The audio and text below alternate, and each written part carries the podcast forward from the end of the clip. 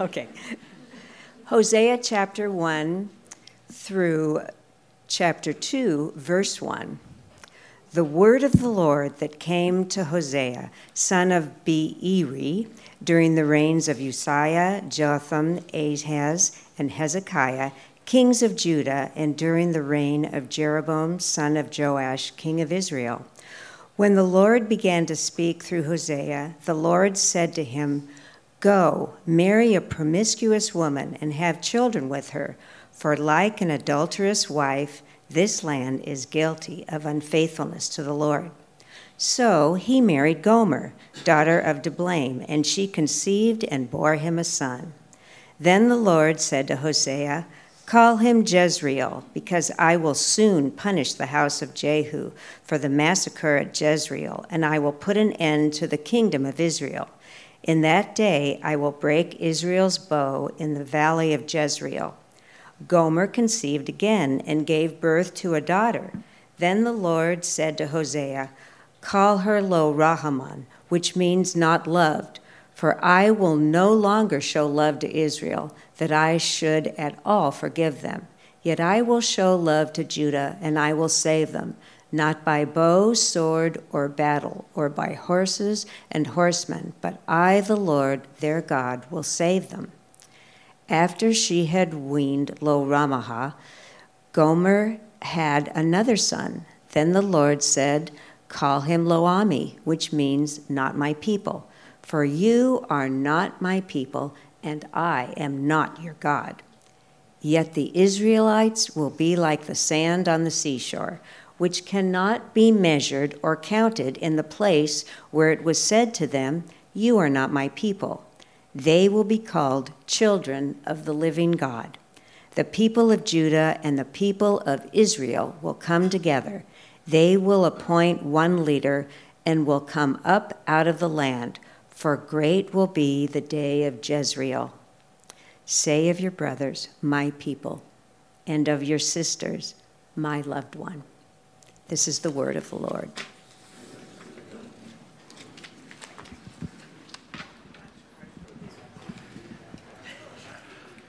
Good morning. I think Marilee deserves a round of applause for having to read that. It's like the worst possible reading ever given to anybody in this church. You did a fantastic job, Mayor. Thank you. That was not a punishment for some form of sin or anything like that. Thank you very much. Appreciate it. Uh, yeah, sorry for that. It's quite a, quite a passage, isn't it? Um, good morning. And uh, we are, as Mark said, we are going to be in this series on the minor prophets uh, this summer. And uh, we have a lot of interesting readings, just like that one. I was thinking this week earlier, I was like, what have I got myself into? This sounded good on paper, but when I started getting this, this is, this is going to be, this is going to be quite an, an adventure together. Um, my plan is to basically take them in order. We'll, there's 12 of them. We'll get through probably nine of them this summer. So, for the most part, we'll go in order. And uh, if you missed last week, I just gave an introduction to the minor prophets. And if you don't know much about the prophets, uh, what I was suggesting is consider them as guardians of the covenant. God made a covenant with his people Israel, and then he sent his prophets, and they are they're guardians of the covenant. So at Sinai, God gave covenant language to Israel. Said, I, I Yahweh, Right? Take you, Israel, to be my people, to have and hold from this day forward, for better or worse, sickness and health, right? As long as we both shall live, which in his case is forever. And the people said, We, Israel, take you, Yahweh, to be our God. We will worship you and trust you and obey you and follow your ways. And of course, that didn't always happen. And so God sent his prophets calling the people, remember your God, remember Yahweh, remember the covenant. And we are, uh, my, my theme of this series is getting at the heart of God.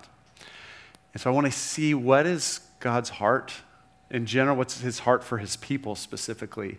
And hopefully you had, those of you here last week, had some time to think about that question. Like, as I go about my day, Lord, what do you, what is your heart about? How do you feel about what you're seeing? How, how, do you feel about what I'm observing and experiencing in my life right now? And hopefully you were able to do a bit of that. And we start with um, Hosea. I think maybe we, we kind of might as well just jump into the deep end. I mean, this is about as crazy. The, the, the prophets are crazy, they're wild, they're extreme, and, and nothing more extreme than this story of Hosea that you just heard read. But I, I want to begin by just saying that the book of Hosea poses a what if question about the heart of God. And this is really the main thing I want to say today is this What if? What if at the center of the universe, is a God who is not like a watchmaker, who isn't a God who just set up this mechanical process called the universe and then lets it run and just kind of steps back and just watches it mechanically run. What if, actually, at the center of the universe is a being who is a fire of passion and love and fierce devotion? What, what if what if actually that's what God's like? What if that's his heart towards you? How would that change how you live your life, how you feel about yourself, about what you think about reality? There's a great poem I love. I've quoted it to you many times. It's uh, Denise Levertov, and she writes a poem called To Live in the Mercy of God. And she asks that question what, what, if, what if God's love for the world is not like a gentle stream? What if God's love for the world is like a raging waterfall? I want to quote from it. To feel this waterfall flinging itself down onto clenched fists of rock, swiftness of plunge, hour after year after century. Such passion. Is it rage or joy? And then she ends this way Thus, not mild, not temperate is God's love for the world. It is a vast flood of mercy flung on resistance. And this is the question that Hosea poses What if God's love isn't mild or temperate? What it is is this vast flood of passion and desire, oftentimes flung on resistance. People who resist the constant pouring out of His grace and His love and His mercy. And so that's exactly what Hosea's book invites us to consider. What if that's true? So let's dive in. Uh, the context is, we'll call it 750 BC ish, okay? He writes over a period of years. Uh, this is when the, Israel's divided, a civil war divided them into two kingdoms, the south and the north. And Hosea's in, he's living in the northern kingdom, speaking to the northern kingdom known as Israel. He will also call them Ephraim oftentimes, so you'll see quotes of Ephraim. We'll see that today. Um, on the surface, on the outside, it looks pretty good in, in Israel. Okay, it's a time of relative prosperity, uh, relative success. They have a level of power, uh, but inwardly, the, the land is full of idolatry and injustice. The people have forgotten the covenant. And so Hosea is like this last call out plea from God. And in a couple years, the nation of Assyria is going to come and just sweep in and just destroy them because of their unfaithfulness over centuries. And so Hosea is warning them of that and saying, Return to your God before it's too late. Right? So Hosea is a prophet, and God has a message to Israel, and oh, Hosea himself is going to be the message, right? As you read, his, his own life experience is going to be the message. I've never read Redeeming Love. I just want to confess that up front. So sorry, I haven't watched it. I, I meant to watch it this week and I forgot to. I know there's a movie that came out recently. So some of you know the story better than I do, but there's my confession. Um, but one of the craziest experiences God has ever asked a person to go through. He comes to Hosea, his prophet says, Hey, I want to arrange a marriage for you, Hosea. Uh, which I would think initially would sound like great news, right? Back then, parents arranged marriages, that went so so, but like God's going to arrange a marriage for me. Awesome. And he says, I'm going to uh, arrange this marriage with you and this very promiscuous woman. And, uh, you know, second count against her, her name is Gomer. And, uh, right? And I want you to marry this person. And, um, and he does. And so um, we had a wedding last night, right? And, and I think, I imagine people felt really good about this couple coming together. Um, have you ever been to a wedding where you like, I don't feel great? Right? I mean, I bet most of us have been to like, I don't feel great. About what's happening here. And I, and I wonder, like, where, you know, Hosea's wedding occurred, what town, and, and what people were feeling. Here's a holy man, this prophet of God, and this woman. If anyone knows kind of her and what she's like, it'd be like, ah, this doesn't, this doesn't feel great. Uh, but they begin this life together.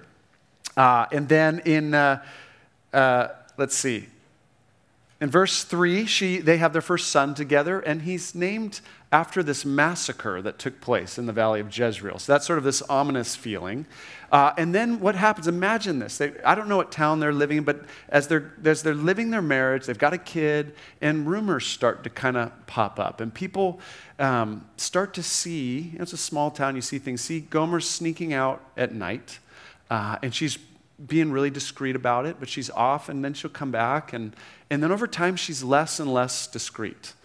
And um, people start seeing her at the local pub uh, or, or wherever. And she's hooking up with guys who are passing through town. Hosea remains loving, he remains committed to her, remains faithful to her. Uh, and then in the meantime, we find out in this passage, she, she has two more kids. And it's interesting, the language, it's not totally clear if these are Hosea's kids or not, okay? But she bears two more kids uh, named Not Loved and Not My People. And so I was thinking, you know, what is it like to go to events as a family? Hi, I'm Hosea. This is my, you know, promiscuous wife, Gomer, my kids, Massacre, and Not Loved and Not My People. Um, good to see you guys. How are you guys? Good, you know. Um, but this is going on, and eventually she leaves Hosea completely. And she's doing her thing, and she's getting passed around, and over the years, she's looking more jaded, she's looking more hardened, right? You can just see it in her face.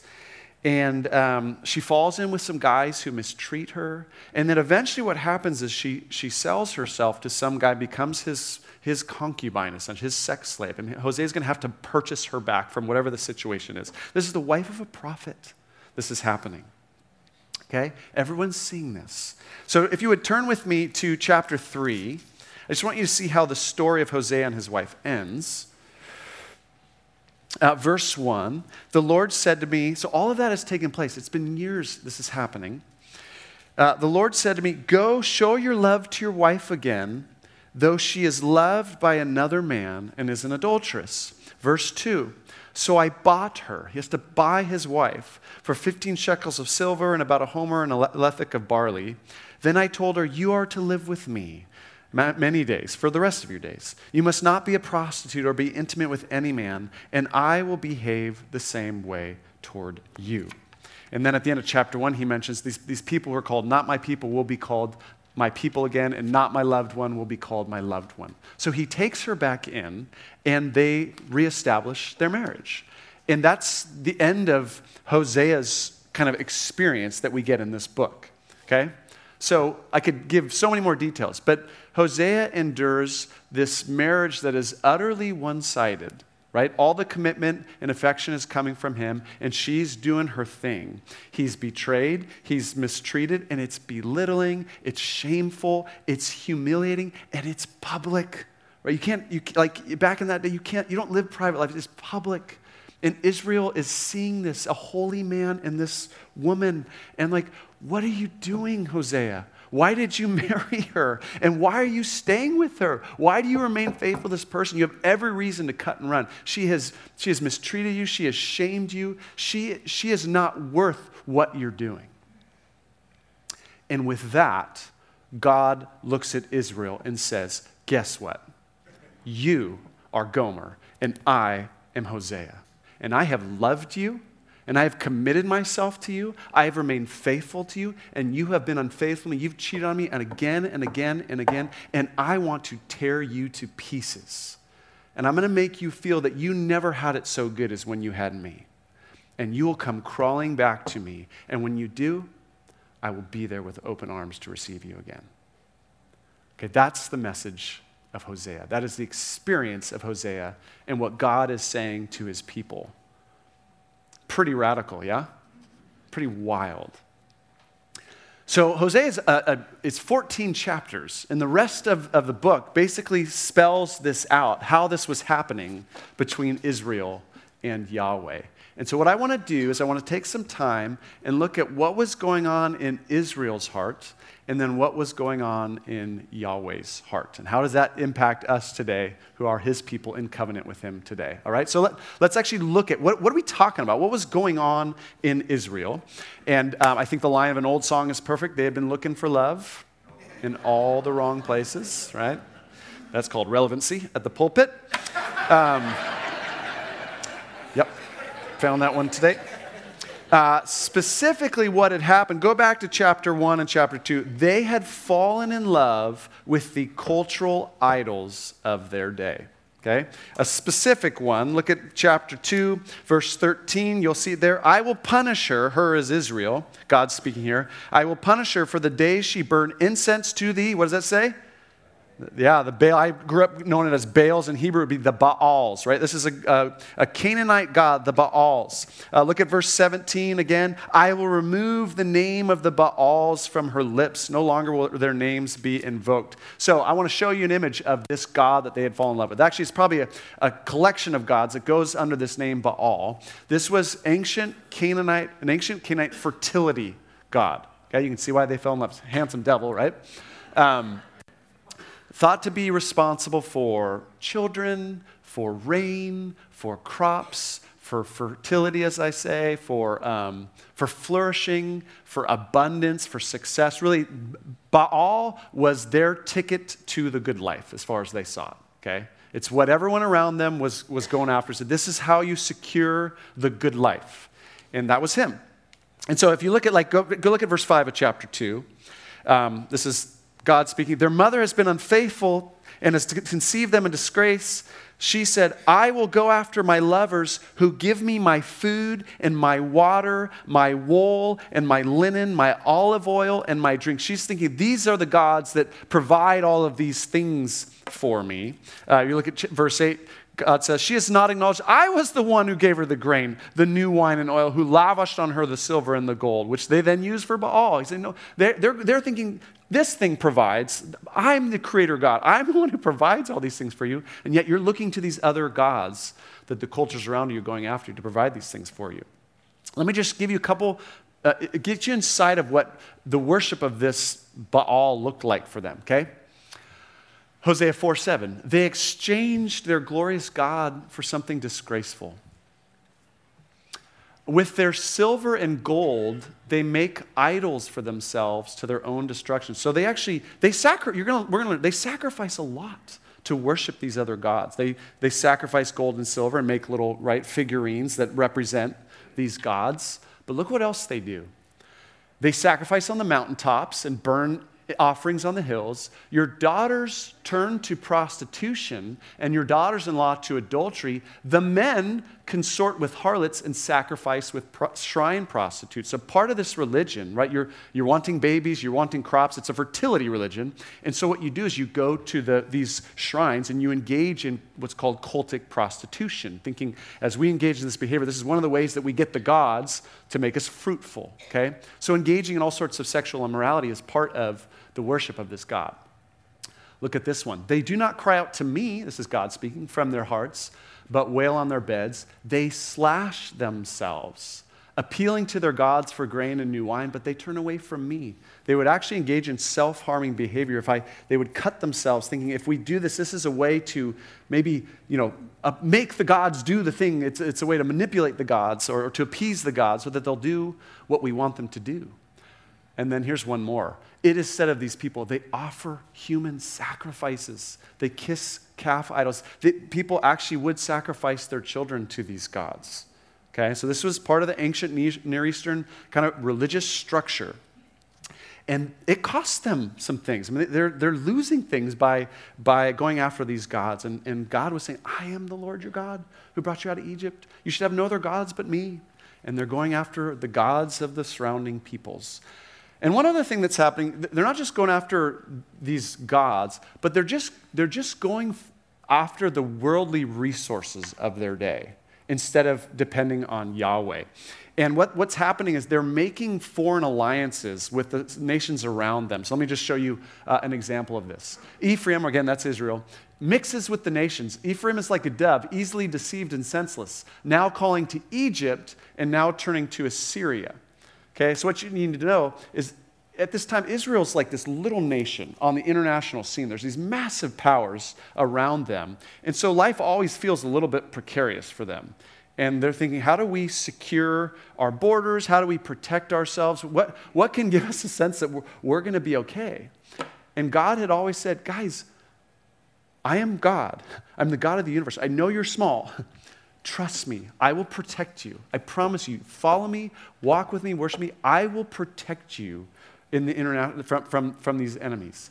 And they're like, yeah, that doesn't, uh, humanly speaking, that just doesn't, that doesn't work. We've got to make alliances with other nations. And the two big ones of the day were Egypt in the south and Assyria in the north. And so they're constantly trying to form alliances, going to worldly powers for their security. What they don't realize is Assyria is going to be the very thing that turns on them and destroys them in the end. Okay? So they're, they're looking for love in in the, the cultural idols of the day and just the worldly resources of their day. And one last thing, what's maybe even worse is in the midst of all that, they haven't actually forsaken Yahweh. It's not like they've stopped worshiping Him, they're just two timing on Him. Okay, they're, they're still doing the, the Yahweh thing. They're still, they're still offering sacrifices to Yahweh. Um, he says this You continue to offer sacrifices to me, but I'm not pleased with those. You build offer, altars to me, but they have become altars for sinning. You are two timing with on me. It's, it's not, it'd almost be easier if you just left altogether. But you come and you sleep with me and you're with me and you do your thing, that works for a while. And then you go off and you're, you're trying to have all this, all this together, and it just kills me. Yahweh says. Look at what he says to his people. Um, your love is like the morning mist, right? You're, it's not that you have, you've left altogether. It's like you're here for a bit and then you're gone early, like the early dew that disappears. We, I, we sing that song, prone to wander, right? I feel I'm so prone to leave the God I love, and God's saying that to Israel. Gosh, you, you say you love me, and then the next minute, you're, here you are off doing these things. Uh, look at this one, chapter 13. I am the Lord your God who brought you out of Egypt. I cared for you in the wilderness. When I fed you, you were satisfied. When you were satisfied, you became proud. Then you forgot me. Anyone relate to ever doing something like that? Right? Like you got what you wanted from me, and then you forgot me. You thought I'm good. And you, you it's this, you're doing a both and thing. So, this is what was going on in Israel. And so I want to I want to just before we, we, we, go on to look at what, what's in God's heart. Um, I mean, gosh, th- their example is a gut check for us, is it not? When we think about what was going on there, um, looking to the cultural idols of the day, looking to the worldly resources of the day for trust, security, perfection, devotion, rather than Yahweh. And so uh, now I'm going to show you an image you saw earlier. I'll give you a little. Um, so this is low hanging fruit. To I was thinking, what are some of the cultural idols, right? If if their cultural idols were the Baals, uh, were Egypt and Syria, what are the cultural idols of our local situation, which is Orange County, California, 2023? Okay. Um, again, low hanging fruit. These represent a collection of things um, that maybe aren't on here whether it's this image of a perfect family or or this just beauty or work or drink or substance or our little pocket idols that we, uh, we worship every day. Uh, or these wonderful homes, or if that home is totally out of your realm, then maybe that represents the vacation experience that you're longing for, you know? Um, those screens we watch, and I just had to put one on, I just had to be real about myself. You know, what, what, are, what are the potential um, uh, passions and obsessions that captivate our hearts, okay? And again, this is low hanging fruit, representative of so many other things. Uh, there's nothing inherently wrong with any one of these things, I think we'd say. Nothing inherently, in fact, these can be good things. But I want you to just pause for a second and, and ask yourself some just very straightforward questions, such as when you think about the future, and this is, this is exactly what Israel was wrestling with, when you think about the future, what is some, what, is, what are the things that give you a sense of security? What makes you not feel anxious about the next 10 to 20 years of your life? Uh, is it, well, I, I know I've got, there's enough money stashed away that we can, I see that we're going to be okay, right? Or, or my health is, is as it is that I, I, feel, I feel good about the next 10, 20 years. Like when you're honest, like what gives me a sense of the future's okay? Is it things like that? Or is it because I have Yahweh? And He told me, I will never leave you or forsake you. What is it in my heart? Is it both? Um, how about this? When I'm anxious, when I'm stressed, when I'm actually anxious, when I'm actually stressed, what do I actually go to to relieve my anxiety? Do I go to a drink? Do I go to my little pocket God and just start distracting myself? Um, do I start making purchases online or do I go somewhere and just start buying things? Like, what, what do I actually do when I'm anxious and stressed? Or do I go to my God?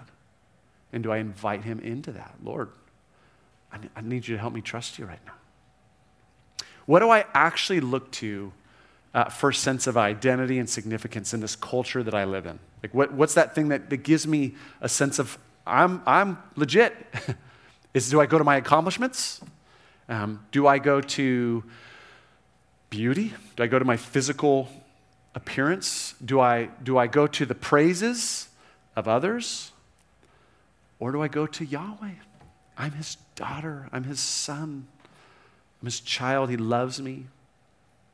What comes up for you? Like, what are, the, what are the actual things that our hearts cling to in those actual moments of our day? And what I was thinking this week, just as with ancient Israel, we, we love these gods, but we sacrifice a lot for these gods. Okay? It costs us to follow these gods. I was thinking, you know, we're not sacrificing our kids on altars to foreign gods, but we know all the stories of people who sacrifice their kids to their work, right? There's pastors who sacrifice their kids on the altar of ministry. Um, we will often sacrifice our freedom in order to maintain a certain standard of living. It's a big sacrifice. I was thinking of their, their self harming behavior, they're slashing themselves, but we actually cut our bodies. We put things in our bodies and sacrifice them to this God of beauty and eternal youth. We do this. Right? These are costs that we, we give to these, these gods. And these phones, we sacrifice presence and attention and unhurriedness for distracted compulsivity. So these, these things cost us. But I just want to be clear that the, um, the danger, as with Israel, is not that we have utterly forsaken God, right? Um, the danger is that we're two timing on him. That, that's the danger. That he's, the danger is God's, he's still a part of our lives, right? We're still doing church. We're still in our groups. We're maybe in his word. We are even giving. We're, you know, that's, that's still a structure, part of our system. The danger is we look at God, God and say, God, you, you bring great meaning into my life. You are a huge value add to my life.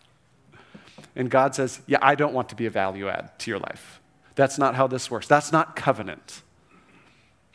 I want to be your all in all. I want to be your, your everything. We're in covenant together. I want your heart. I want your soul. I want your body. I want the whole thing. And I was thinking, I've been, you know, this, as we're talking about covenant, I'm thinking about these marriage vows that I've quoted both weeks. And this week, I was thinking there's a little, in the traditional vows, right at the end, there's this little line that says this and forsaking all others, right? To hold and cherish till death do us part. For, it's that phrase that really caught me this week forsaking all others. And I was thinking that's what marriage is. Like before you get married, uh, I'll just speak for myself. Before I got married, um, there were thousands of women around, none of whom would have been interested in me but all of whom, in my imagination, held the potential for something, right? Maybe two or three of those it could have worked, you know, but um, there's, a, there's an unlimited vague world uh, that, that is held in your imagination as a possibility for you, right? Even though they may not have been possibilities, but you think they are. And when you get married, there's this drastic limiting to one in your imagination, in your possibilities, and there is a forsaking of all others. There's a radical reorientation of every other relationship with women or, or, or with men, depending on who you are. And there's this narrowing, this drastic narrowing on one. And it's not that those relationships end, right? Those relationships continue, but they're carried in a completely different way. They're held in such a different way. And this is what Yahweh was asking of his people. I want you to forsake all of these other things. Of course, you continue to interact with them, this is part of life. But they hold a very different place in your heart and your mind and your affections and your devotions. And so this, Hosea begs the question what does it look like to forsake all others in, in the midst of a world where you have to interact with all others? And we all have to figure that out for ourselves. You know, there's not a, a, a three stepper on that. But this is what was going on in Israel. This is always the challenge for the human heart, for the, the covenant people of God, which is what we are if we've given our, ourselves to Jesus Christ. So I want to turn now and kind of land the plane by just, without solving that problem for us, that's, we, we kind of got at the heart of Israel, what was going on. I just want to turn and just briefly just want, again, to get at the heart of God and just have us experience the heart of God for his covenant people today. And as you read, I, I read the, you know, the whole thing, and this, I'm realizing I've, I've, given myself a lot of work. I'm gonna like, you know, I, I got to take 14 chapters and put it into 35 minutes, you know. But um, as I read the whole book this week, there, in terms of the heart of God, there's two, there's two qualities of God that are warring in Hosea. I want you just to see them for yourself. I, will just explain them to you. The first is what I would call the jealous love of God for his people. Covenant, Exodus. God describes himself this way Do not worship any other God. Why? For the Lord, whose name is jealous, is a jealous God. Okay? And you might hear that word jealous, and you're like, that sounds like a really bad thing. We think of jealousy and like envy and like I'm insecure and you have something I want. And in human relationship, that feels bad. But think of the word zealous. God says, I am zealous for you. I am zealous for your heart and your devotion. I don't want to share you, right, with any other God. Uh, and when that happens, I get angry. I get hurt. I get upset. Uh, I feel betrayed. And sometimes I feel like I don't know what I might do with all of that. okay? So you, there's a lot of God's jealous love in Hosea. But that, you have to pair that with another side of God's love, which is his unconditional love. which shows up a lot in Hosea. We see it in so many of the Psalms. Give thanks to the Lord, for he is good, right? His love endures forever. This sticky, steadfast love. It's the love of a spouse saying, I said for better, for worse, and I meant it, and you can't get rid of me even if you try. I'm in this till death do us part. And what's so wild, if you were to read this on your own, the, the, the, last like 10 chapters are just this constant interplay between God's jealous love and his, his uh, unconditional love. And, and there's like almost no structure. Hosea feels very schizophrenic. Okay, it's like one moment God is like about to kill them, and the next he's like, I love you. And anyone who's ever been betrayed in a relationship, whether it's a marriage or, or a dating relationship, you know what it feels like to have those things war in you, where you're like, I want to kill you. and I just want you back for myself, right? This, this is how this works. In Hosea, it's like, it's almost schizophrenic, the way that God is, his passions are going back and forth between these two things. Let me just show you one place where that happens. Uh, listen to this. Here's his jealous love. He's like, I'm gonna, you're, you're gonna feel my anger. Uh, a sword will flash in their cities. It'll devour their false prophets and put an end to their plans. My people are determined to turn from me. Even though they call me God Most High, I will by no means exalt them. Very next sentence. How can I give you up, Ephraim? How can I hand you over? Is my heart is changed within me. All my compassion is aroused. I will not carry out my fierce anger, nor will I devastate Ephraim again. And then, very next verse, it's interesting. There's a, a, God as, the, as a lion shows up a lot in Hosea. And you think about, uh, look at, I'll show you two places. I'm going to be like a lion to Ephraim.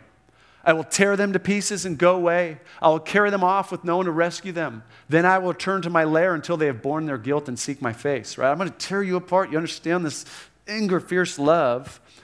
But other times that image is used in this beautiful way. Then they will follow the Lord, and he will roar like a lion. And when he roars, his children will come trembling from the west. They will come from Egypt. They'll come back into the land, trembling like sparrows from Assyria, fluttering like doves. I will settle them in their homes, declares the Lord. I can tear you apart, but I can also defend you and protect you. It's like Aslan, right? He's not safe, but he's good. And so you've got Hosea, this picture of a God who wears his heart on his sleeve, truly. He's passionate about his people. And honestly, it's almost embarrassing it's kind of like you're watching Hosea, like, what are you doing with this person? Why are you staying with this person? And that's like almost how you feel about God in Hosea. Like, you're the holy God of the universe. You don't need to, you don't need to put up with this. And yet, he cares. And he keeps pursuing his people. And so I want to I want to just leave you with where I started, with that simple what if question. Like, what if? What if God has this kind of jealous, and unconditional love for us. Like, what if that's really actually true? What if? What if not mild, not temperate is God's love for us? What if it's a vast flood of fierce mercy flowing on us? And so I, I want to just, again, kind of leave you where I left you last week by asking yourself, what is my picture of God? And I was, as I was thinking about my experience of us as a community and what I think, how people actually imagine God, like what is, what is God's posture towards you in general? The way I would sum up what I've experienced over the years is the average person, when they think about God's posture towards them, they would say, when I picture God, I picture this being who is distantly disappointed in me. Right? Just kind of, he's distantly disappointed in me. And so what I try, I try to be, I try to do good things. I try to avoid bad things. And I try to, you know, do the things that I think would, would make him less disappointed. And Hosea says, what if God is something entirely different than that? What if God looks at that attempt at like avoid bad behavior and do good behavior? He's like, yeah, that's not even close. that's not even close to reality. I, that, that's, that's, not, that's not even close to enough. like, I don't, I don't just want your avoidance of bad behavior, and your good behavior. Like, I want something a lot. I want you. I want your heart. I want your soul. I want it all. I care deeply. I'm not distantly disappointed in you. I'm passionately interested in you. I love you. I do not want you to cheat on me. I deserve your all. But I will continue to pursue you. I will never stop pursuing you, hunting you down, loving you, disciplining you, forgiving you, because we're in covenant together, for better, for worse, till death do us part. What if God is that way? It's kind of scary. but take it as a compliment. really, like take it as a compliment. Like we matter to him, his people matter to him. And this is reality. This is how God communicates himself in the Bible. So let me just pray for us. I want you to sit with that this week, and then we're going to come to the table and engage God here at these tables.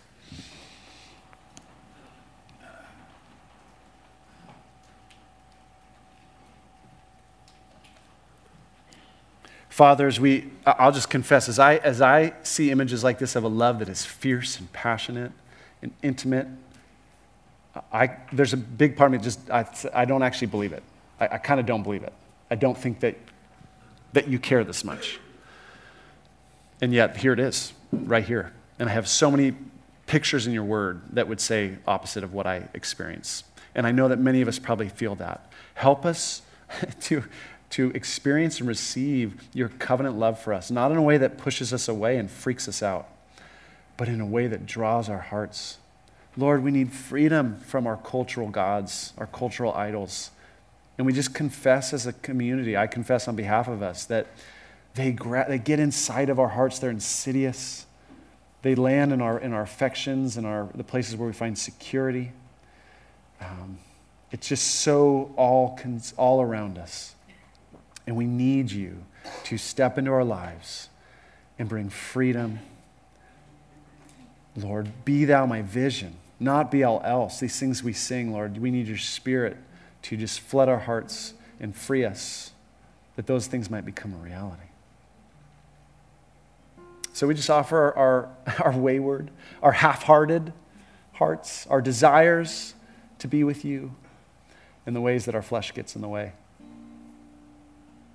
Lord, thank you that you have your unconditional love for us, that your mercy is bigger than our sin. I pray that we might experience it even as we come to the tables. In Jesus' name, amen.